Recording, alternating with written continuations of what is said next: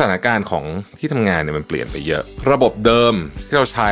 command and control มันเริ่มไม่เวิร์กวิธีการคิดของเขาเกี่ยวกับเรื่องการทำงานเนี่ยมันไม่เหมือนเดิมเลย จากทำงานเพื่อเงินอย่างเดียว หลายคนทำงานต้องการ purpose ในในที่ทำงานด้วยนะฮะจากที่เขาต้องการมีเจ้านาย จริงๆ เขาต้องการเดี๋ยวนี้คนยุคใหม่ต้องการมีโค้ชไม่ใช่เจ้านาย จากการที่เขามองแค่งานเป็นงานเฉยๆเนี่ย ตอนนี้เขามองงานเป็นส่วนหนึ่งของชีวิตด้วยพอมันเปลี่ยนไปแบบนี้ปุ๊บเนี่ยตัวแมเนเจอร์เองเนี่ยมีความสำคัญอย่างมาก ที่จะขับเคลื่อนการเปลี่ยนแปลงให้เกิดขึ้น ก่อนอื่นจะเริ่มทำอะไรเลยเนี่ยให้ตัวแมเนเจอร์ทั้งหลายเนี่ยไปหาว่าตัวเองและทีมของตัวเองเนี่ยนะมีความ เก่งเรื่องอะไร คือไปหาจุดแข็งให้ได้ พนักงานที่ใช้จุดแข็งของตัวเองเนี่ยนะครับ มีโอกาสที่จะ engage กับงานมากกว่าพนักงานที่ไม่ได้รู้ว่าจุดแข็งตัวเองคืออะไร หรือไม่ได้ใช้จุดแข็งของตัวเองในการทำงานเนี่ยหกเท่า Mission to the Moon Podcast Continue with your mission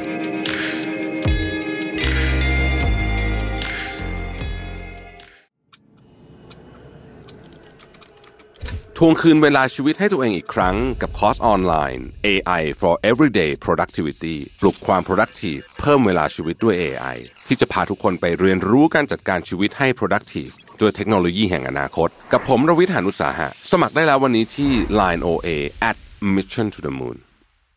สวัสดีครับยินดีต้อนรับเข้าสู่ Mission to the Moon Podcast นะครับคุณอยู่กับรวิทยานุสาหะครับผมเดินทางมาที่เมลเบิร์นนะฮะตอนนี้อยู่เมลเบิร์น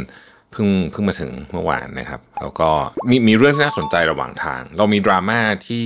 ดอนเมืองเนาะเกี่ยวกับไอ้บันไดเลื่อนทางเลื่อนในสนามบินนะแล้วผมไปทรานส์อ่าผมไปทรานสิตเครื่องที่ฮ่องกงนะฮะก็ไปดูว่าไอ้ทางเลื่อนเขาเป็นยังไงปรากฏว่าไอ้ตรงหวีที่ของดอนเมืองเป็นเขาจะเป็นพลาสติกอะเหลืองๆอะของที่ฮ่องกงเนี่ยมันเป็นโลหะ มันเหมือนเป็นคือมันเป็นโลหะแหละไม่ไม่ใช่เหมือนนะฮะก็เลยอยากรู้ว่าปกติมันต้อง standard เป็นโลหะหรือว่าเป็นพลาสติก หรือมันเป็นยังไงหรือว่าผมเข้าใจอะไรผิดหรือเปล่าถ้าใครรู้เรื่องเนี่ยช่วยมาเล่าให้ฟังหน่อยนะฮะว่าจริงๆแล้วเนี่ยไอ้ตรงหวีนั่นน่ะมันควรจะเป็นวัตถุอะไรนะครับ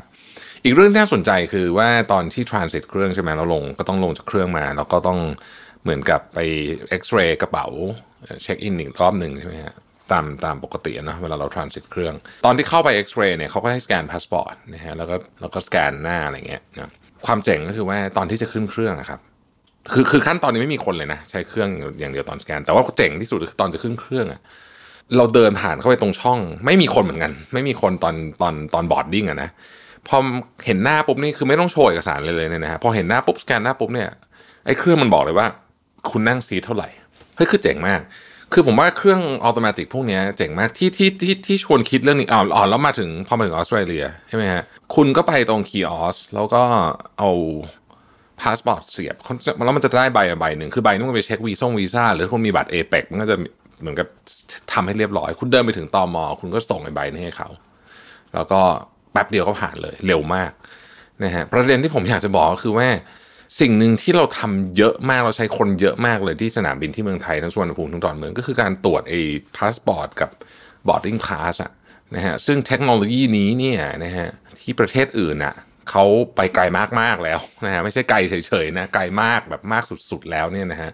เรามีเครื่องอัตโนมัติก็จริงนะฮะแต่ว่าทุกท่านก็จะพอทราบพาสปอร์ตรุ่นใหม่ใช้ไม่ได้นะฮะต้องไปใช้คนตรวจอยู่ดีนะครับแล้วก็ต้องไปตรวจหน้าตรวจ boarding pass คือที่ที่พูดอย่างนี้เนี่ยเพราะว่าอยากจะให้ประเทศเราพัฒนานะถ้าเราจะทำประเทศเราเป็นประเทศที่ท่องเที่ยว friendly กับ tourist จริงๆอะเราต้องพัฒนาเรื่องพวกนี้ด้วยนะครับอย่าลืมนะครับว่า AOT เนี่ย เป็นบริษัทเจ้าของสนามบินที่มีมูลค่าอันดับหนึ่งของโลกนะครับ อันนี้อันนี้คือตัวเลขออกมานะคือเจ้าของสนามบินชางฮีเจ้าของสนามบินอะไรพวกนี้ไม่มีใครสู้ AOT ได้แม้แต่คนเดียวนะครับ เพราะฉะนั้น AOT เนี่ยเป็นบริษัทที่มีรีซอสเยอะมากๆ ผมคิดว่าเรื่องแค่นี้ทำได้ถ้าจะทำจริงๆนะคือพอไปเห็นแล้วอะมันอดคิดไม่ได้จริงๆว่าเฮ้ยเรามีบริษัทที่ดูแลสนามบินที่มีมูลค่าอันดับหนึ่งของโลกเลยนะ ที่ดูแลบริษัทคือทั้งโลกนี่ไม่มีบริษัทไหน ที่ดูแลสนามบินที่มีมูลค่ามากกว่า AOT นะฮะเราต้องทำสนามบินได้ดีกว่านี้สิเพราะคนอื่นเขาทำได้ดีกว่าเรา เยอะมากจริงๆนะไม่ต้องให้ผมพูดเองหรอกไปดูรังกิ้งเองก็คงจะพอทราบกันดีอยู่แล้ว แต่แต่ว่าเรื่องสนามบินไม่ใช่เรื่อง ไม่ใช่ประเด็นที่จะพูดวันนี้ คือระหว่างที่นั่งอยู่บนเครื่องบินน่ะแน่นอนนะฮะก็ต้องอ่านหนังสือแล้วก็ผมเอาหนังสือเล่มนี้มานะครับชื่อว่า It's the Manager จาก Gallup นะฮะ ตอนแรกที่ที่ซื้อมาเนี่ย ก็ซื้อซื้อตามพี่คนหนึ่งใน Facebook มานะครับ แล้วก็ไม่ไม่ได้ expect อะไรมาก แต่จะบอกว่าหนังสือเล่มนี้ดีจริงๆนะฮะดีจริงๆสำหรับคนที่ต้องวางโครงสร้างของบริษัท ไม่ว่าคุณจะเป็น C level หรือว่าคุณเป็น HR หรือว่าอะไรก็แล้วแต่เนี่ยนะฮะคือเขาบอกว่าอย่างนี้ฮะเขาไปสำรวจคือแกหลอกเขาก็ไปสำรวจนะปกตามปกติอยู่แล้วเนี่ยนะฮะคือมันเริ่มต้นจากหัวเรื่องตรงนี้ก่อนเลย ตรงตรงย่อไอแผ่นแรก ๆ เลยเนี่ยว่าแมเนเจอร์เนี่ยมันมี ที่ที่นั่งทำที่นั่งทำงานกันอยู่เนี่ยนะฮะสามสิบเปอร์เซ็นเป็น manager ที่ดีนะฮะยี่สิบเปอร์เซ็นนี่เป็น manager ที่ห่วยนะครับและอีกห้าสิบเปอร์เซ็นเนี่ยก็คือมีไว้อยู่ตรงนั้นแหละ เพื่อให้คือเหมือนกับมันต้องมีอะมันก็เลยมีตำแหน่งนี้อยู่นะฮะซึ่งเขาบอกว่าความสำเร็จขององค์กรเนี่ยมันจะ work ไม่ work เนี่ยมันก็ขึ้นอยู่กับตำแหน่ง manager เหล่านี้ ซึ่งคำว่า manager เนี่ย ในที่นี้เนี่ยนะฮะถ้าจะให้ระบุ specific ไปอีกสำหรับองค์กรในประเทศไทยเนี่ยเราก็จะใช้คำว่า mid level manager คือคือคือ manager ในแต่ละประเทศเนี่ยมันมีความความหมายไม่เหมือนกันบางบางประเทศ manager นี่คือแบบใหญ่มากๆนะฮะเป็นตำแหน่งแบบเหมือน SEVP ของประเทศไทยอะไรอย่างเงี้ก็มีใช่ไหมแต่ว่าเอาละสำหรับกรณีนี้เนี่ยนะฮะเอ่อ manager เนี่ยก็คือก็คือนี่แหละประมาณ mid level mid mid to to เอาจจะเป็นเกือบเกือบไฮก็ได้บางคนนะขึ้นอยู่กับเราจะมุมมองยังไงที่เขาบอกว่าสถานการณ์ของที่ทำงานเนี่ยมันเปลี่ยนไปเยอะนะครับ ระบบเดิมที่เราใช้ command and control command and control ก็คือการควบคุมสั่งการแบบสั่งจากบนลงล่างเนี่ยนะฮะมันเริ่มไม่ work แล้วก็พอมันพอมันเริ่มไม่ work เนี่ยถ้า manager ไม่ปรับตัว มันก็จะเละไปหมดเลยนะฮะเขาบอกว่าถ้าเกิดเราไปดูคน gen gen ใหม่เนี่ยนะ gen Z เนี่ยนะฮะ วิธีการคิดของเขาเกี่ยวกับเรื่องการทำงานเนี่ยมันไม่เหมือนเดิมเลยนะคือจากทำงานเพื่อเงินอย่างเดียว หลายคนทำงานต้องการ purpose ในในที่ทำงานด้วยนะฮะจากทำงานเพื่อแบบ job satisfaction อะนะฮะคือความพึงพอใจในที่ทำงานอะไรเงี้ยแบบเหมือนกับว่าไอแบบเขาบอกว่าสมัยก่อนเราชอบทำใช่ไหมปิงปองโต๊ะปิงปองนู่นนี่อะไรเงี้ยเดี๋ยวนี้คนเริ่มเปลี่ยนไปเขาต้องการทำงานเพื่อ develop ตัวเองนะครับจาก ที่เขาต้องการมีเจ้านาย จริง ๆ เขาต้องการเดี๋ยวนี้คนยุคใหม่ต้องการมีโค้ชไม่ใช่เจ้านายนะฮะจากแบบ annual review หรือว่า half year review เนี่ยนะฮะมันเป็นเขาอยากจะเปลี่ยนเป็น ongoing conversation ก็คือพูดคุยกันไปเรื่อยๆมี feedback กันตลอดเวลานะครับจากการไปโฟกัสที่จุดอ่อนของคนนั้นเนี่ยอยากให้มาโฟกัสที่จุดแข็งมากกว่านี้คือเด็ก Gen Z แล้วก็จากการที่เขามองแค่งานเป็นงานเฉยๆเนี่ยตอนนี้เขามองงานเป็นส่วนหนึ่งของชีวิตด้วยนะครับดังนั้นเนี่ย พอมันเปลี่ยนไปแบบนี้ปุ๊บเนี่ยตัว manager เองเนี่ยมีความสำคัญอย่างมาก ที่จะขับเคลื่อนการเปลี่ยนแปลงนี้ให้เกิดขึ้นนะครับ ทีนี้อะไรเป็นแรงขับเคลื่อนเราก็คงพอจะรู้แล้วละเทคโนโลยีนะครับโลกาภิวัตน์แล้วจริง ๆ ความคาดหวังที่ผมพูดไปเมื่อกี้นะครับ manager เนี่ยก็จะต้องเปลี่ยนตัวเองด้วยนะฮะในความคาดหวังใหม่นี้นะครับ ทีนี้คำถามก็คือว่า employee engagement เนี่ยคือคือการที่คนที่ทำงานเนี่ยมี มีมีความอยากเป็นส่วนหนึ่งขององค์กรเนี่ยมันสำคัญขนาดไหน เรารู้อยู่แล้วแหละว่า employee engagement สำคัญแต่หนังสือเล่มนี้ให้บอกว่ามันสำคัญกว่าที่คนส่วนใหญ่คิดนะครับ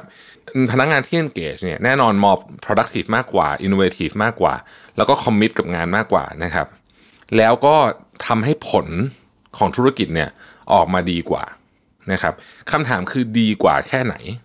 นะในรีเสิร์ชของการหลอบเนี่ยบอกว่าบริษัทที่อยู่ท็อป ควอไทของ employee engagement นะครับสามารถทำกำไรได้มากกว่าบริษัทที่ที่อยู่ล่างลงมาเนี่ย21% 20%นี่เยอะมากนะ20%นี่เยอะมากนะฮะแล้วจริงๆมันมีจะจะบอกว่าในในหนังสือเขาพูดสแตทเยอะแต่ผมจะไม่เอามาทำให้ทุกท่านเบื่อเพราะว่ามันมันเยอะมาก แต่ว่ามันเป็นสแตทที่แสดงให้เห็นอย่างนี้แล้วกันผมสรุปคำเดียวเลยว่า แสดงให้เห็นเลยว่าไอการที่มี employee engagement ดีเนี่ยมันส่งผลต่อตัวเลขกำไรของธุรกิจ เยอะมากกว่าที่ผู้บริหารส่วนใหญ่คิดอ่านะครับ ทีนี้อะเรื่อง employee engagement ทำยังไงนะฮะเขาก็บอกว่า 1. คุณก็ไปดูไอ้หข้อเมื่อกี้ที่พูดมาตอนแรกเนี่ยคุณต้องให้ feedback บ่อยๆนะครับเวลาเขามี accomplishment ต้องต้องชมนะฮะแล้วที่สำคัญมากเลยคือการสร้างสภาพการทำงานที่ดี แปลว่าสภาพการทำงานที่ดีคือไม่มีแบบเดินเข้ามาแล้วทุกคนพกมีดไว้ข้างหลังเอาไว้แทงอะไรอย่างนี้อย่างนั้นคือไม่ดีนะฮะแล้วก็ เวลาพนักงานมี concern เนี่ยขอให้จัดการแต่เนิ่นๆ โดยเร็วนะครับ อีกเรื่องหนึ่งที่หนังสือเล่มนี้พูดถึงก็คือเรื่องของ strength based culture นะฮะแปลว่าก่อนอื่นจะเริ่มทำอะไรเลยเนี่ยนะฮะให้ตัวแมเนเจอร์ทั้งหลายเนี่ยไปหาว่าตัวเองและทีมของตัวเองเนี่ยนะมีความเก่งเรื่องอะไร คือไปหาจุดแข็งให้ได้นะฮะไปหาจุดแข็งให้ได้ ไม่ใช่สั่งงานไปตาม เขาใช้คำว่าตามโรน responsibility แบบดั้งเดิมอะคือเรารับคนนี้เข้ามาทำงานนี้ก็สั่งเขาไป ไม่ใช่แบบว่าเราอาจจะไม่เคยค้นหาเขาจริง ๆ พออยู่เขามันสักระยะหนึ่งเราต้องรู้แล้วว่าเฮ้ยไอคนนี้มันเก่งเรื่องไหนจริงๆนะครับ ดังนั้นเรื่องนี้เนี่ยนะครับ จึงเป็นเรื่องที่สำคัญมากนะฮะแล้วมันเกี่ยวเรื่อง engagement ยังไง มันเกี่ยวกับว่าพนักงานที่ใช้จุดแข็งของตัวเองเนี่ยนะครับ มีโอกาสที่จะ engage กับงานมากกว่าพนักงานที่ไม่ได้รู้ว่าจุดแข็งของตัวเองคืออะไร หรือไม่ได้ใช้จุดแข็งของตัวเองในการทำงานเนี่ยหกเท่า หกเท่านะเยอะมากเลยนะครับหกเท่านะเพราะฉะนั้นโฟกัสที่ strength นะฮะคุณโฟกัสที่ strength โฟกัสที่ความเข้มแข็งของแต่ละบุคคล as a person เนี่ยนะ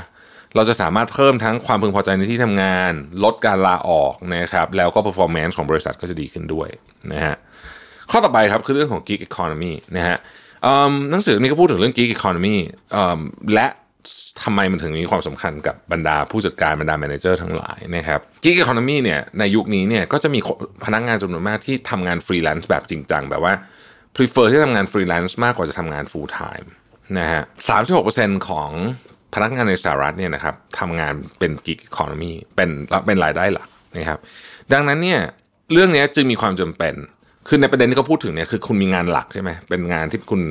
เป็นพนักงานอยู่แล้วแล้วก็คุณก็มี gig economy ทำด้วยแบบนี้การ manage ทั้งสองอย่างนี้ของ manager เนี่ยเป็นเรื่องที่สำคัญ เพราะว่าอะไรเพราะว่ามันจะมีประเด็นอยู่ว่าบางคนรับงานเยอะเกินไป แล้วก็ทำให้งานประจำเสียนะครับตอนนี้เริ่มมีเคสแบบนี้เยอะขึ้นนะฮะคือหมายถึงว่าเราคุณทำงานที่ 2 ได้เพียงแต่ว่างานหลักคุณต้องไม่เสียงานหลักที่คุณมี commitment กับองค์กรไว้จะต้องไม่เสียถูกไหมแต่มันเสียไงในบางกรณีนะฮะอันเนี้ยต้องมานั่งคุยกันอย่างจริงจังตอนนี้มันกลายเป็นสิ่งที่เรียกว่า เริ่มมีผลกับหลาย ๆ บริษัทแล้ว เพราะฉะนั้นก็ต้องมานั่งคุยจริง ๆ ว่าเราจะจัดสรรยังไงให้มันลงตัวมากที่สุดนะครับ โดยคิดเสมอว่าทุกคนอาจจะมีงานที่ 2 อยู่นะครับ เพราะว่าในสหรัฐเองเนี่ยก็มีทั้งคนที่ทำ gig ทำแบบฟรีแลนซ์เลยจริง ๆ กับกับกึ่งฟรีแลนซ์ก็คือรับงานนอกด้วยเยอะนะครับ แล้วก็มันเป็นเรื่องที่แบบ new normal ของ workforce เดี๋ยวนี้แล้ว เพราะฉะนั้นเราก็จะต้องแบบเข้าใจประเด็นนี้ด้วยนะครับ ความเข้าใจเรื่องของเอ่อเรียกว่าเป็น workforce ยุคใหม่นะฮะ millennial gen Z เหล่านี้เนี่ยนะครับเอ่อมีความคาดหวังที่แตกต่างจากคนเจเนอเรชันก่อนเยอะมากๆนะครับเพอเมื่อกี้เราพูดแล้วนะ purpose นะครับว่าต้องเขาต้องทำงานต้องมีเป้าแบบมีวัตถุประสงค์อะของการทำงานที่แบบใหญ่กว่าตัวเองใหญ่กว่าแค่เรื่องเงินนะฮะแล้วก็ต้องมีการเรียนรู้ต้องการ feedback เยอะๆ แล้วก็เขาบอกว่า บริษัทส่วนใหญ่ทำได้ไม่ดี Gallup บอกว่า 29%ของบริษัทเท่านั้นเองที่ทำให้ millennial gen Z สามารถ engage ที่ในที่ทำงานได้ ซึ่งแบบถือว่าน้อยมาก แต่เราก็ทำยากนะ อันนี้ผมพูดส่วนตัวไม่ได้ไม่มันไม่ได้อยู่ในหนังสือตัวเองก็รู้สึกว่าน้องๆเจนซเนี่ยก็เราก็พยายามจะทำให้เขา engage แต่ก็ไม่หมูไม่หมูนะครับตัว manager เองอาจจะต้องเปลี่ยนสไตล์การทำงานด้วยเหมือนกันผมว่านะครับในหนังสือเขาบอกว่า manager ต้อง promote mission driven work นะฮะแปลว่าอะไร แปลว่า ให้เห็นชัดๆเลยว่าสิ่งที่งานที่เขาทำอยู่เนี่ยมันตรงกับหรือมันเป็นส่วนหนึ่งในการขับเคลื่อนmission ขององค์กรอย่างไรนะครับพอเขาเห็น connection เนี่ยซึ่งมันต้องมีคนช่วยให้เขาเห็นนะสิ่งที่เกิดขึ้นก็คือว่า Purpose มา Purpose มาปุ๊บนะฮะความมึงเมาใจในงานเพิ่มขึ้น productivity เพิ่มนะครับในงาน research ของ Gallup เนี่ยบอกว่า 83%ของพนักงานเนี่ยนะครับออบอกว่า การทำงานที่รู้ว่าทำไปเพื่ออะไรมี purpose เนี่ยนะครับสำคัญสุดๆเลย เป็นหนึ่งในหัวข้อที่สำคัญมากของการทำงานนะฮะเอ่อต่อไปก็บอกว่าการให้การเรียนและการพัฒนาตัวเองอย่างตลอดเวลา แบบที่เป็นมุมมองใหม่ ๆ ด้วยคือไม่ใช่แค่แบบคิดจะส่งไปเทรนอย่างเดียวหรืออะไรอย่างนี้เนี่ยนะสำคัญมากจริง ๆ นะครับ 87%ของ millennials และ 69%ของ non millennials บอกว่า professional and career growth and development opportunities คือโอกาสในการที่จะพัฒนาตัวเองเนี่ยนะครับในเชิงของหน้าที่การงานเนี่ยสำคัญมาก ๆ เวลาเขาเลือกจะอยู่ที่ใดที่หนึ่ง ดังนั้นบรรดาเหล่าผู้จัดการแมเนเจอร์ทั้งหลายเนี่ยต้องคิดเรื่องนี้อยู่เสมอๆนะครับ ต้องคิดเรื่องนี้อยู่เสมอๆแล้วก็ต้องเหมือนกับต้องคอยสร้างอะให้มันเกิด culture นี้ขึ้นนะครับ ต่อไปนะฮะก็คือเเรื่องของ diversity and inclusion อ่านี่ก็เป็นเรื่องสำคัญนะฮะ เรื่องนี้มัน มันเป็นเรื่องใหม่ พอสมควรสำหรับแมเนเจอร์ที่อาจจะอายุเยอะหน่อย เพราะว่าเรื่องนี้สมัยก่อนไม่ค่อยได้พูดกันเยอะนะครับแกลอบอกว่าทีมที่มีความ diverse นะครับแล้วก็เอ่อเหมือนกับสามารถที่จะรวบรวมความคิดเห็นของทุกคนคำว่า inclusion ในที่นี้คือรวบรวมความคิดเห็นทุกคนเข้ามาได้ทุกคนกล้าพูดกล้าแสดงออกต่างๆนานาเหล่านี้เนี่ยทำให้ผลประกอบการธุรกิจเนี่ยนะครับดีขึ้นนะฮะ46-58%เทียบกับทีมที่มีความ diverse น้อยกว่านะครับดังนั้นเรื่อง diversity ก็เป็นเรื่องสำคัญนะฮะอีกอันหนึ่งเขาก็บอกว่าทำยังไงคุณถึงจะทำสิ่งที่ว่า future proof management strategy ได้นะครับอันนี้ก็เป็นคล้ายๆกับข้อสรุปเขาบอกว่าต้องมีการเปลี่ยนจากการทำงานแบบ command and control กลายเป็น coach and develop นะผมชอบนะคำนี้นะฮะจาก command and control เป็น coach and develop นะครับเพราะการชิฟอันนี้เนี่ยก็จะไปโฟกัสเรื่องของ ความเก่งของแต่ละคนนะจุดแข็งแต่ละคนนะครับสร้างทีม culture ที่ positive ทีม culture ที่ positive เนี่ยยกตัวอย่างเช่นสมัยก่อนเนี่ยหนึ่งใน strategy ที่คนชอบใช้บริหารออฟฟิศคือการแบ่งแยกและปกครอง อันนี้อาจจะไม่ค่อยดีละนะฮะแล้วก็ต้องสร้าง continuous learning อย่างจริงจังนะครับ ซึ่งหนังสือเล่มนี้เนี่ยผมคิดว่ามันมันดีมากในเชิงที่ว่าหนึ่งคือมันอ่านเป็นบทบทสั้นๆนะฮะอันนี้อันนี้ก็คือไม่ได้ยาวมากนะแต่ละบทเนี่ย แบบแบบไม่ไม่ไม่ได้ลากยาวมากอะคือเขาไม่ได้เป็นหนังสือแบบถึงแม้ว่ามันจะหนาหน่อยก็เถอะนะฮะแล้วมันก็มีตัวเลขสปอร์ตเยอะ เยอะพอที่เราอาจจะที่เรียกว่าถ้าเกิดว่าเราสมมุติเราเป็น HR หรือว่าคนที่ทำหน้าที่เรื่อง organization development เนี่ย เราเอาตัวเลขพวกนี้เนี่ยไปไปคุยกับ